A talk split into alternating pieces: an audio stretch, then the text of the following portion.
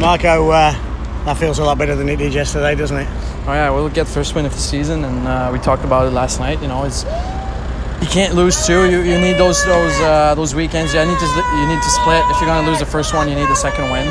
So uh, it's a big win for us tonight, and we just get get back on that track. And always big coming back into Old Barn where you did so well and were, were so well thought of here. Yeah, absolutely. It was exciting for me to come back. You know, it's it's something I was looking forward to, especially their home opener.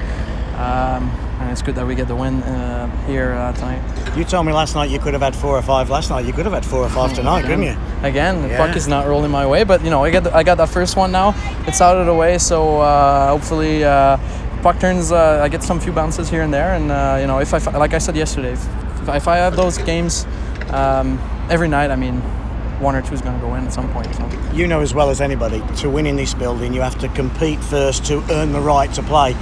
And we really competed tonight. Our compete level was as good as it's been all year so far. Absolutely. I mean, um, it's a small rink, and, and when you get into those rink, uh, puck bounces quickly. Every shot's a good shot, so uh, you, you need to be ready D zone, uh, in, in the D zone for anything. And when you get in the offensive zone, like I told the guys, it's, it's any shot is dangerous. So you, Yeah. you want to compete for those pucks, and you want to be first on those pucks, because as soon as you, you get those pucks in the O zone, it's it's a good opportunity most of the time. Just a quick word on Duber as well, because Thomas had a hell of a night, didn't he? And really showed the calibre he is. Absolutely, he was solid. He kept us in the game for sure. Um, he got VIP the game in the locker room, so um, yeah, it's- he was he was very solid tonight. Okay, top job, well done. Thank you. All right, let's go. Let's go.